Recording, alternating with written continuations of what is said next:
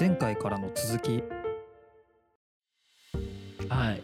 でですね、はい。えっ、とまあえっ、と描画に関することはいろいろあるんですけど、はいはいはい。またあのブレードランナー1982の方に戻って、はい。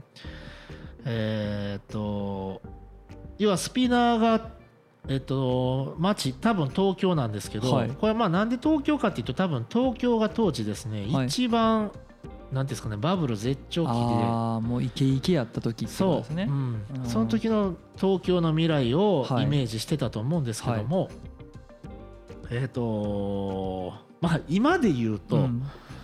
プロジェクションマッピングを使った屋外広告。はあ、はあはあはだけどこれ1982年当時はこんな発想はなくて、ん。まずこんな高層ビルないし、この高層ビルうにん広告を映し出すと、ああなるほど。はい、ではいはい広告も、えーパンナム。はい。パンナムヘアっていう航空会社だったはいり、はいはい。コカ・コーラだったり、はいはいはい。割となんか当時のアメリカ企業の広告をバーンと出すみたいななるほどね。ことだったりとかが結構あるんですけど、はい。これはなんかプロジェクションマッピングのインスピレーションとも言えなくもないなという部分でおビルの壁面を広告に広告にするわはいはいはい。からまあ現代の技術でも一応まあプロジェクション使えば実現できるなっていうう、ん。OK さえ出りゃみたいな、そうですね。うん、っていうか思ったら確かにうん。もっとできそうやのに意外とやってないですね、金かかりすぎるんですかねプロジェクションマッピングってわかんないですけどね。ね。僕プロジェクションマッピングとかこうちょっと分野外なんで、はい。あんまり詳しくないんですけど、まあ、もっとやったらいいんじゃないとかって思うし、うん。その辺はなんかちょっとイメージにないのか、なんかね。で僕思ったのはまあ超高層の世界でははい。これはできるんって昔は思ってたんでしょうけど、実際には僕は広告がはい。端末の中のウェブ広告、はい。要は SNS 見てる時に出てくる広告だったり、そういうものに広告の軸がシフトしたからあこの方向い行ってないんじゃないみたいなことはあります。パーソナライズが思ったより進んだがゆえに、そう。もマス広告がないっていうか。そういうことか、もあるしうん。あの社内釣り広告僕ねはかないなって思うのは見てなくないと思うんですよ。まあまあまあまああ。んまりもうみんな見ないでしょそうっていうですねでもあれ相変わらず高いですからね。そうですね。うん、1車両何十万とかします確かからに確かに。そんなんとかやったらもうウェブ広告出すわみたいな正直ねフェイスブックにん。5万円くらい突っ込んだ方がよっぽど効果出るんちゃうっでしてょいうかデータが取れるんでね。そう。うん。だからその辺とか考えると確かにね。この当時はマス広告が当たり前やったのがうん。今はそういうふうにこうパーソナルになってそっか。こんな大々的に広告打つ必要ないっ確かに。ていうそうかでもそれ考えたら面白いですね。この当時ってまだやっぱりマス広告の時代です時からね。代やからってことっすよね。そう。だからインターネットが開ける前なのであ発想としてはみんなが同じ情報を均一に取るという社会だったんですよ。ニュースだったり新聞だったり雑誌だったりから情報を得てた時代でテレビ番組だったりねだけどインターネットがまあ開けて感覚的には多分うん。2023年頃からある程度一般化したイメージは僕の中であるんですけど Google とかが出てきて検索サイトっていう検索エンジンみたいなのが出てきてでいろんな情報がうん。まあ取りに行けてホームページを各社が作り始めてはい。っていうのが多分その頃うんでそうなった時にまあユーザーが自分が欲しい情報を取りに行けるようになったというふうになった時にマス広告の時代はまあある種終わったというか。なるほど。だからこんな広い面いらんくなったんですよ。そういうことっすね、うん。いやめっちゃなんか面白考えさせられるでしょほんで。っ 時代背景とすごい結びついてる、てことは今マス的なものがあってだけどパーソナライズした方がいいものははい。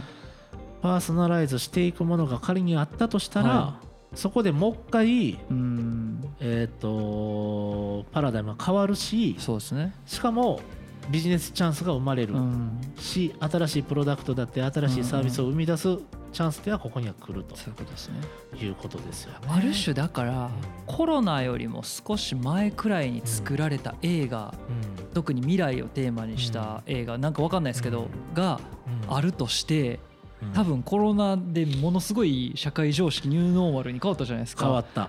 これが次ねだから映画出ると思うんですよ。いやですよね。いやしもう撮ってるんちゃいます？多分ね、うん。いやそこの差異が出てくるのめっちゃ面白そうですね。時代背景を踏まえて、うん。へえね、ちなみに寄り道しますけど「はい。コンテージョン」という映画がありまして。見ましたあれねめちゃくちゃ話題になりましたよね。あのそう。コロナ始まってすぐくらいに。そう。で僕あれまんまなんですよね。コロナの前に見たことがあって。ああそうなんですね。めっちゃあれやんってなって思って。まんまでしたよね。まんま。秩序がおかしくなってってあの次々に感染していって、うん。でワクチンのためにみんながこそう。うわちゃわちゃしてわちゃわみたいなね。ちゃしてあれほんままんまでしたね。そう。ああんなにパニックになってないにしろでも出てくる数字とか結構リアルやったりとかしてうん。あの辺とかやっぱね映画監督とか脚本家ってめっちゃすごいなといや思うんですそうですうんね僕はそこのリスペクトっていうかね あのまあまあええとこ落とすゴルファーっていうかね。はい。はい。あええとこ攻めんなみたいな。大体やってたみたいな。ねそう大体フェアウェイみたいなそうっすね。ね真ん中置くよねみたいな。素晴らしい。いやあれは確かにすごかったですね。そう。未来を予想してたんかなくらいのうん。ねっていうへねー。とこだったり、はい。あとですねまあはい。ここ、あのいろいろ出てくるんですけど、うん。基本的には立体ホログラムって、うん。えー多くの SF 映画では描かれるんです、はいでそれのまあおそらく僕の中でい知ってる中で一番古いものが、うん。1977年の「スター・ウォーズはい」のエピソード4と呼ばれる一番最初に公開されたものに、はいはいはいはい。えー R2D2 という青いうん。ロボットですね、可愛いあ青いロボットがホログラムでレイヤー姫の助けを空中に映し出したりとかする。これがおそらくまあ立体ホログラムの僕は最初のイメージなんじゃないかなと思うんですけどそう、うん。その後にやっぱりまあ2008年のうん。アイアンマン先に出てきたものは普通にえっと目の前に実寸大のホログラムを表示もしますしでブレードランナー2049、うん。これ2049は何が2049かっていうとうん。もともとのやつは2019が設定なんですよ。はいはいはいはい。そのさらに30年後の世界を描いてなるんですね。ね。はいはい。ですので20えっ、とごめんなさい。えっ、とブレードランナー最初の方、うん。2019設定の方では、えーハリソン・フォードはい。が出てくると、はい。で2049でもハリソン・フォードは出てくるんです。ただ30年後の老いたハリソン・フォードとして出てくるほうほうい。なるほどなるほど。っていう映画ででどっちもはい。えっ、とこういう広告は出てくるんですけど、うん。この広告では2049の方では立体ホログラムが描かれてるんうーです、んだからもともとこうプロジェクションマッピングを使ったかのような壁面広告が、えーオマージュだと思うんですけども当然ね、マス広告なんていうのはもうない、はいはい。とっくにない時代だとは思うんですけども、その中でこうして立体ホログラムでマス広告を相変わらず売ってるってはいはいいうはいはいはい。ところですよね。なんかこの辺とかはあるんですけどこれ実際立体ホログラムがはいもし実現したならばはい。使ってみたいですか？それ使ってはみたいですけど、どんな使い方がいいとそう思います？そうそうそうそこですよね。僕のホロあれ立体ホログラムっていう扱いやったかどうか覚えてないですけど「バック・トゥ・ザ・フューチャー」の2か未来に行くやつであのなんかお店ハンバーガーショップかなんかのはいはい上はいはい。からブワーって出てきてブうわでそうそうそううそうわーってなったら実は映像だったうんってあったじゃないですか。なんかこうああいうイメージなん。ですね、うん。なんかそのうん。ちょちょっとなんかこう広告的うな、ん。エンターテインメントエンタメ性の高いっていう。なんかそれはユニバーサル・スタジオとかああいうところとかにあったら楽しいやろうなとかは思いますけど。うん。まあなんかあのね地方の地域活性化で地方にこんなんっていうのはなんか相性めっちゃ悪そうな感じします確かに。うんめっちゃ浮きそうな。いらなそう、うんなんか一瞬話題にはなるけど、ね。ななんかなんかあれなんですかねここの原風景は実はこうなんですみたいな。ああまあそういうね、A、AR、AR 的な VR ね。的な感じで使うんやったらまだあれかもしれないですけどね。そっちよりかなどちらかっていうと使ってみたいっていう意味では。ね、ではい今ちょうどね、ARVR の話はい。出ましたけど、はい。ARVR の方向にはまず行ってるので,、そうですね。現社会では、うんうんうん。ですので、まあ、立体である立体ホログラムである必要性があるのかどうかっていうのははいはいはいはい。まあちょっとわからないのとあとはまあ中国のうん。僕ちょっと場所わかんないですね。上海かどこかにこうはい2面のディスプレイがビルの上に立ってるはい。えーとデジタルサイネージっていうか広告があってはい。それはまさしくその「バック・トゥ・ザ・フューチャー」のはい。えーと出てくるような広告ではい。その中からなんかこう止まってある車が落ちそうになるとか。へでそれ見てたらその辺の人がもうもう驚いてもないですけどねはい。見すぎて。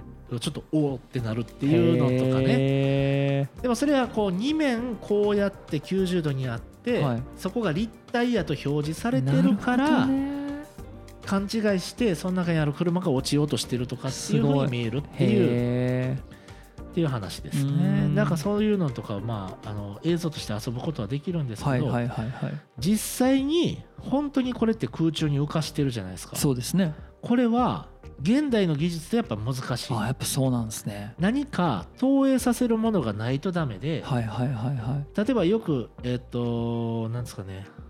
あのーえっ、と例えば、うん、キャンプ場とかは分かんないですけどはいえっ、となんかその夜公園を探索していく中で例えばじゃあオーロラが出ますよとかはい星が出ますよとかっていうことを体験としてできるところとかがあったりとかした時にはい。最初に何をするかというとうん。霧をブワーってそこら中霧だらけにするんですよ。ああなるほどね、うん。その霧にプロジェクションマッピングすることによって立体視させるっていう方法とかはあります。だからよほど煙ってるとかそんな感じじゃないとダメってことですよね。ダメ。ダメだし例えばこうピアノ線みたいなのが普通の光だったら見えないけどプロジェクションすることによってそこに像を表示させるっていうことはできる。危な。っていう。へえだから何かこう媒介になるものが必要なんですよそういうねことか。はい。だから雨の日とかでああなるほどね。雨にプロジェクションするとか、はいはいはいはい雲にプロジェクションするとかは、まあ、それこそバットマンですけど、はいはいはいは雲にプロジェクションするとかは今でもできるしなるほど。そんなんもっと遊べばいいのにとは思ったりはしますよね。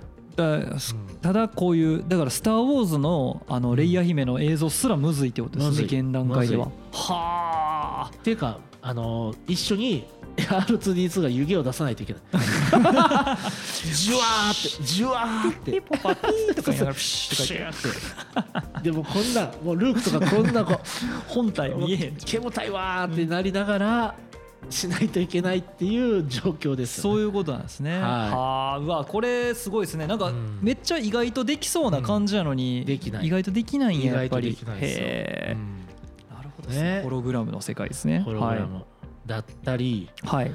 あとですね原田さんまあ普段アップルウォッチですか？アップルウォッチです。アップルウォッチとかはい。つけてて、うん。うっとしいと思ったりしません、えっとね。あんまりない？ありますよ。あのーだいぶあの通知を消してますね。あそっちね？あのープッシュ通知がうっとしい。だいぶカスタマイズして あのほんまに必要な情報だけしかとか、重要なやつが来るっていうね。はいにしましたね、はいはい。じゃないとマジでうん。頭おかしくなりそうでした、あ最初は。ね。全部来るから。うん、そうですよね、はいだけどこう、まあ、僕らの世界の言い方で言うとウェアラブルっていうんですけど、ウェアラブルはい。ウェアラブルコンピューティングっていうんですけど、は情報を身につけるっはい、ていうのは、うん。えーとまあ、結構人類の長年の夢だったはいはいはいはい。りしてでうん。アップルウォッチは確かにそれを実現させたんですけど、うんうんうん。実は、えー2000年以前はい。のプロダクトデザイナーのいわゆるコンセプトモデルと呼ばれる、は未来はこうなるだろうみたいなはい。ものの中には、アップルウォッチみたいなのいっぱい出てくるんです。これで電話ができるみたいな。でも言っても所詮電話なんですよ。はいはいはいはい。なんでかっていうとメールっていう概念もまだない頃のそっかそっか。でも携帯電話はもうあってでただまだめっちゃでかい時とかうん。パカパカやって、うんうんうんうん。その時にいや未来は絶対こうなるって言って腕時計型の携帯電話が出たりはうん。してたんですけど、へー。でも一回その方向に行かなくなったんですよね、はい。これなんでやと思います？単純に電話しにくいからじゃないですか。まあそれもあります、うん。でもう一つは、はい。えーと意外と人類がはい。メールだったり、はい。チャットだったりうん。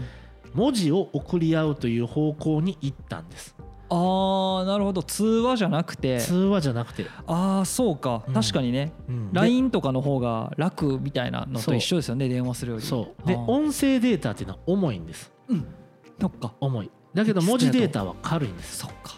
そう。そもそもコンピューターって文字データでできてるんで、はいはいはいはい。プログラムなんで文字データでできてるんで、文字データを送るっていうのははい。非常に軽く送れるということで設計されてて、はい。で例えばじゃあ懐かしい話しますけど i モードとか、うん。フォーマとか。はいはい。ありましたね。ああいうのってもちろん通信速速度は当時としては速かったかもしれないけれども、今の日ではない。はい。っていうかそこがめちゃくちゃ進化してるんで,、はいはいはい。はいで今やね 5G なんて言われてますけどあのー当時からしたらやっぱまあ考えられない進歩を遂げてる中で、うん。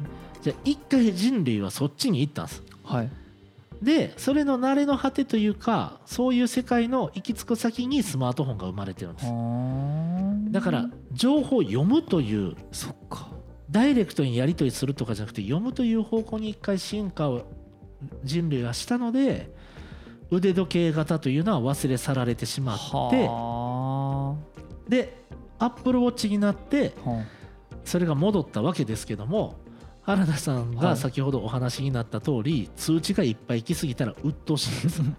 あ ほんまに。ほんまに。ほんまにしかもこれとセットですからね。iPhone とセットですからね。っていうそう中でか。そうかそう考えたらすごく面白いですね。確かに。考察があるでしょうそこにどちらかというとだからメディアを追う情報の方にうん。人類はやっぱり寄ってたってことですよね。そう。うん。しかも使いやすい。そうそう。しかもね今電話って今ちょっとなんかこう抵抗があるというかなんかいっぱい電話かかってきたらちょっと疲れたりするじまゃないですか、あまあまあまあそうですね。だけどチャットツールとかでえー、と見たい時に見れるようはない。状態でお互い情報を送り合った方が気持ち楽だったりとかするわけで、そうですね。人類がそれを進化していったがゆえに通話がストレスになっちゃったみたいな、なんかこう何ですかね。これ世代間批判とかじゃないですけど、はい。結構なんかこう年配の方とかとお仕事してると彼らは電話が楽なんですよ。そうですね。だから電話めっちゃかかってくるんですよ。で僕は全然電話出るの苦じゃないんでいいんですけど、はい。なんかその辺のやり取りとかねわかります。こう若い方は逆に電話したらあかんなとかね、はいはいはいはいチャットツールがいいかなとかね LINE が楽なんやろなとかね、ってなってきたら、まあ、電話はする。でで スラックチャットワークはある。LINE はする。で Facebook はあるみたいな。でスカイプある。Zoom あるみたいな。なんこれ1個にしてくれよって思う時はね。ね。いろんなものを使い分けてますもんねそう、今ね。これなんかもうねん。世界の法律で1個にしてほしい。ほんまに。統合してほしいね。統合してほしい。ね。けどなんかそういうこう情報の取り扱い方も複雑だし、えっ、と僕とか結構デジタルデトックスとかしたいタイプで、うんはい。デジタルデトックスってう何のことか分かります？あもうだから要はデジタルを廃していくというかそうそうそう。ネットにどんどん体からネットを接続しないように。そう。で割とそういうタイプで,、で基本的に通知とかもそんなに来ないようにもするし、えっ、ともう電源切れたら再充電急いでせなっていうふうに思ったりもしないし、うん。まあ疲れてはいまはいすよはいはいはい。ね情報に。そうですよね。はい。でそんな中でですね、はい。まああの、えータイムという映画がはい。2011年にあるんですけども、タイムってどんな映画かっていうと、うん。これねネタバレしちゃうんですけどはい。もう10年前なんですね。結構うん。当時としては僕は新しい映画だなと思ったんですけど、あの遺伝子操作によって人類っていうのはもう死ななくなってしまったと。はで死ななくなったらまあ増え続けるじゃないですか、うん。人が。うん。えそうでしょう？ん。そうですね。でその時に一生増えていくと。ね一生増えていく、うん。その時にそれはあかんっていうことに逆説的になりはい。25歳以上の時間っていうのは取引になったんです。お金の代わりになったんです。はじゃないと死ぬっていうあはあはあはあはあはそあっていうだから要は自分の寿命をうん。やり取りして物を買ったりとかお金で買うみたいな時代になるんですよ。でそれがなくなったら死ぬと。死ぬ。ダイレクトに。そこう。でもちろん貧しい人と貧富の差っていうのはそこに残っててはい。貧しい人は時間あんま残ってないんです。うん。だからそれで死んじゃったりはするんですけど、うん。その表示方法が結構すごくて、うん腕に直接こうやって内側からうん。浮かび上がってるんです。残り時間が。うん。浮かび上がらせることができるんです。どういうこと？でこれはどうそうどういうことでしょう、うん。これね埋め込むんですよデバイスを。は埋め込んで腕に。そう腕に埋め込んで要は浮かび上がらせてるわけですよ。不便なところに埋め込みますね。まあね。確かにね。でねじゃあ仮に原田さんまあアップローチ今使ってて、はい。通知来るのうっとしいとは思うんですけど、はえっ、とアップローチやめたいですか？あ 今もなんか見た？そうですね。今なんか通知来ましたね。メッセージが。いやややめたいかな。やめたい。やめたいかやめたくないかで言うと。なくてもぶっちゃけかそんな困らんまあね。気はしますね、はいそうですよね。なんかあるからできることは多少あるけど、うん。やめたいとまでは思ってないですねだから、うん、でも例えば電車乗るときにピッてもう今アプローチでもできるし、ね。お買い物もこうやってできたりとかってはい。したときに、まあ、仮にそれが普通になったらうん、やめづらくなるでしょう。ね。スマートフォンだってやめたいですか？いやそれは無理ですね。無理でしょ？だか無理です。らそれと同じぐらいのことではい。アプローチが普通になったら多分まあみんなそうなんかなとそうですね。で僕はアップルウォッチ一番最初に出た時に一番最初に買ったんですよ。はあはあはあ。で、うん。えーっと半年も持たずにやめたんです まず通知がしんどいっていうこともあるし、はい。充電がめんどくさかったりとかああそれはまああっていうのもあったりとかして、やめちゃって。なるほど。てか結局腕時計の機能しかいらんかったやんっていうことなんですよ、ね、結果腕時計が欲しかった結果腕時計が欲しかった。うん。それはわかる気がします。はい。あとまあちょっとねこう蒸れたりごつかったりとかっていうあフィジカルな悩みもあって、ーうん。で結果タイムみたいに腕の中にアップルウォッチ埋め込めたらどうなんやろうって思うと、うん。僕はいいとは思ってないです。というかやりたいとは思ってないんですけど、わかんないです。さまざ、まなハードルはあるんですけど、もしできるとしたらどうですか原田さん、腕にうん。アップルウォッチの機能がここに埋め込まれる？いいいいです。嫌です。なんで嫌なんですか？なんえなんかそこまでそこまでじゃない。あまあね時計つけたらええし。そうやね。だからなんかある種まあ別に僕はそんなあれですけどファッションとかの観点でもうん。ずっと同じデザインのものがまあね。そのずっとここつけに続けたいかっていう。ねその日はいいかもしれないですけど明日の俺はあんまり好きじゃないかもしれない可能性があるじゃないですか。でもこのタイムぐらいまでいったらもうこれデザインとかじゃないじゃないですか。そうですね。もうこれだって必要ない時消せますからね。あこれ消せるんですか？消せる消せる。あ消せるんや。で自分でこうカチってつけて。そうそうそうそうっていう時はどうですか？いやいや嫌です。嫌ですよ嫌ですね。ね嫌ですよね。スマホで見たいですねせめて。そうですようん。ねだってこれ電車の中であと俺の寿命どんくらいやろカチッとか言ってちょっと斜め後ろからの人に ああの人あんま時間ないなみたいな 思われるんでしょ？嫌やなめっちゃ嫌じゃないですかそれ。嫌やな不気味やわその世界。ちょっと見てまうもん俺も人の。そう。うん。ね。うわあの人めっちゃ残ってる。なんかしたんかなみたいな測ろうかなってなる 時間くれよ。そうそうそうそう。すごい。新しい。1時間おごってくださいみたいあすごい新しい恐喝ですね。な、そんなノリですよほんまに。だからまあこの映画発想した人もまあすごいなと思うんですけど、ね。ここのねデバイスをつけずに埋め込むっていうことを考えるっていうこともすごいなと思うんですけどここでねまあちょっと話したいのははい最近なんですけどこうトランスヒューマニズムっていう考え方が出てきてまして、はい。これまた別の回でもできるぐらい広いテーマなんですけど、体の中にマイクロチップを入れたりする人がはい世界的にはちょっとずつ増えてはきてるんです。ああ言いますよね今ね、うん。で例えばそうそう北欧の方とかだとはい。それを埋め込んでるとはい。別に何にも持たんでも電車乗れたりとか、はいはい。いい。うん、なんかそういう時代になったりとかするんかなと思ったりはするんですけど。あとはねあの僕が結構さっきのあのかいえー、とエネルギー編でも出てきたイーロン・マスクさんはニューラリンクという会社の、えー、と代表なんかな、はい。もうやってるんですけど、はいこのニューラリンクという会社ははちょうどだから去年の今頃はい。プレゼンテーションをしてたんですけど、はい。要は脳とコンピューターの接続を目指してるんですやばいやつやんもう。脳とコンピューター接続できたらまず何がすごいかっていうと、はい。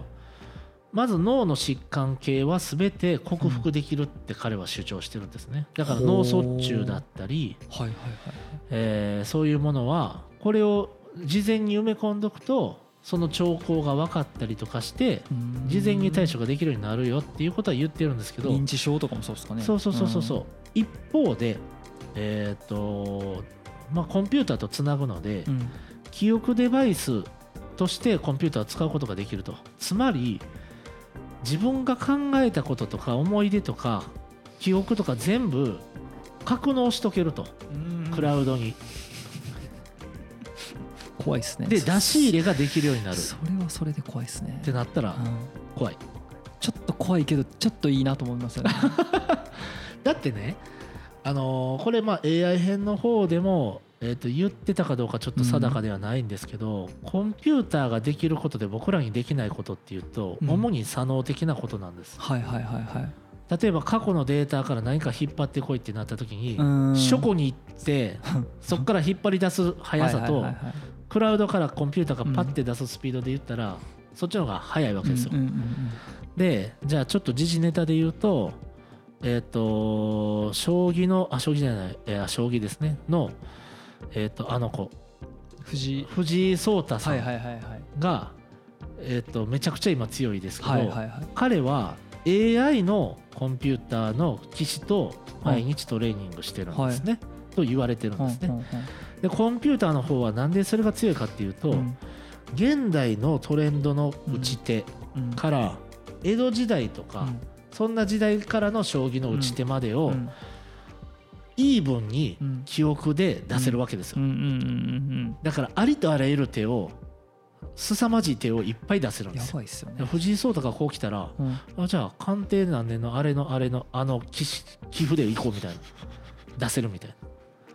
でそんなんとトレーニングしてるから、まあ、人間と戦う時なんて、まあ、その選択範囲が狭まって勝てるわけですよ。で今のプロ棋士とかはい。オセロだったりはい。技巧の人だったりっていうのは、えっと、トップはもう大体 AI と戦ってるんですね。っていうぐらいまあ左脳的な行為に対してはめちゃ強いコンピューターっていうのは。でそれとイーロン・マスクはその右脳的な人感情だったりとかをつなげようとしてるわけですよね。だからまあ便利は便利だけどうんこれによって起きるパラダイムシフトのでかさはやばいし左脳系の仕事してる人はうん多分ほぼほぼ仕事がなくなってしまったりとかうん。あるんちゃうかっていうのは思いそうですよね。ますよね。はい、だったりあとは、えー古い映画なんですけど、はい。30年ぐらい前の「トータル・リコール」というはい映はいはいはいはい。画シュワちゃん。シュワちゃんのやつですね。これは記憶を売るという、あえー記憶売る。はい、記憶を買うんです。はい。っていうかまあ簡単に言ったらバーチャル体験を買うんです。はいはいはいはいこの映画の中では記憶を旅するという言い方なんですけど、うんうんうん。バーチャル体験を買うんですね。うんうんで要は眠ってる中でその夢の中で体験をするってうんいうことをうん。やるわけなんですけどもまああのー火星に行ってシュワちゃんが火星でうん。防護服というか宇宙服も着ずに火星うん。に出てしまって、うん。なんかもう目玉とかが飛び出しながら死んでしまうっていうところではーって起きたりとかっていう描写とかがあるんですけど、えっと要はまあこの記憶を売るという装置はいはどんな姿かっていうと、うん。えー MRI っていう装置がありますよね。はいはい。あの輪切りにされるやつですよね。そうそうそう、うん。あの装置に実はめっちゃ似てて頭の方からこうやってこうスライドインされて、はいはいはい。っていう、まあ、中でどんな風にしてそれを記憶をはい。脳に刺激で与えて送ってるのかっていうのはうん。ちょっと僕の中では分からなかったんですけども、まあそのベースとなる機械っていうのは MRI みたいなもんなんだろうなと思って、ではいうんうん。MRI は結構古い機械なんで、うん。当時からこういうスタイルではあるんですけども。でこれが、えートータルリコール、えー最初のものが1990年なんですけども、えーその22年後にうんトータルリコールのリメイクがあって、俺リメイク版見たかもこれはですねえー、と原作よりもはい。小説、これ小説があるんですね、はいはいはい。この小説に近い再現性になってるらしく。で、まあ、機器のデザインですね。このうんうん。MRI みたいなデザインはちょっとハイテクに、まあ、振ったかなと。あとはなんかデバイスがちょっと細くなったりとかうん。いろんな進化はデザイン上は見られるんですけども、はい。まあ、MRI をベースとしたような装置のデザインっていうのは踏襲されてるでなきることはそんなに変わってないというそうっていうところだったへり。ーはい。まあ、こんなんも未来としては起きるかもしれないはいねっていうところ、もしくはニューラリンクがうん。そういうサービスを行うかもしれないねという話ではありますよね。なるほど。であと,、えー、と広角機動隊出ました。というアニメ。はい。日本が誇る、えー SF アニメがあるんですけども、これはまああの日本あ人体をベースに、うんえーありとあらゆるところを改造していくといはい。うサイボーグ、うん。まあ、ヒューマノイドって言い方もしますけども、それが登場する映画で、はい。えーとまあ、ここの資料で挙げてるサムネイルは、うん。えーその「アライズ」というシリーズのうん。2013年8年ぐらい前に発表になったものを挙げてますけども、えっ、と広角機動隊って見てたんですか？広角機動隊に関してはね多分ほぼほぼ全部見てますね。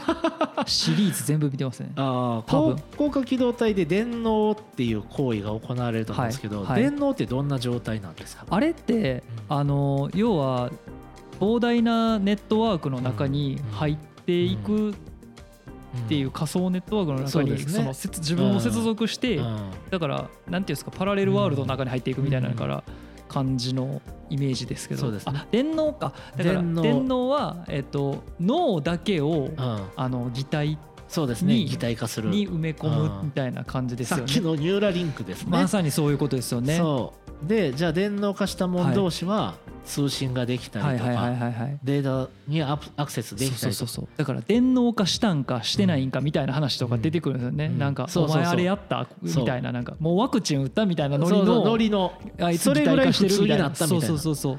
でその電脳化があるかないかみたいなところが、えー、とこの部分では問われるわけですけど、要はまあイーロン・マスクがやろうとしてることっていうのは広角機動隊の世界に、うん。まあ、近づく行為ではありますよね。ーそうですよね。じゃあ電脳化したいですか？いや 前例がないんで わ慎重派やな。いやでもどっちかっていうと僕はやりたい派かもしれないですね。電脳に関しては、はい。アイああえアップルウォッチは腕に埋め込みたくないが、うんもうねそこまでさ半端なんですよね。時計が中入ってるとかってそこまでなんかそんなあれですけど、はい。電脳化はもう違う世界に行くわけじゃないですか？でも頭の方に直接プッシュ通知来るかもしれないですよ。あピコーンみたいな。だからメッセージが脳内でメッセージが一件来ていますとかって言われるんでしょあいやでも結構いいですね。なんかーそこはえ未来未来やな,、まあ未来ですよね。なんか腕ぶって震えるとかそんなんじゃなくて。そんなんじゃなくてね、うんみたいな、そうそう。だからまあゆくゆくはアプローチはなくなるだろうなと僕は思います。そうですね、このニューラリンクがやってることが成功したならば、まあ、必要なくなりますからね、うん。本当に普通に、でもし例えば法律とかで、い、やあの6歳になったら、うん。あの脳は電脳化してくださいねみたいな法律になったらうんまあなくなるもんなんでしょうね、うん。タブレットとか全部なくなっていくんやろうなと思いますけどね、それこそ VR とかがこう目閉じれば VR みたいなはいはいはいはい。ことになったりとか、まあそういうふうになっていくんかなっていうのでこの辺を見るとまあ僕らもまだまだ進化の過程にはおるんかなうんそうですね。という部分はありますね。はい。デザイン視点次回へ続く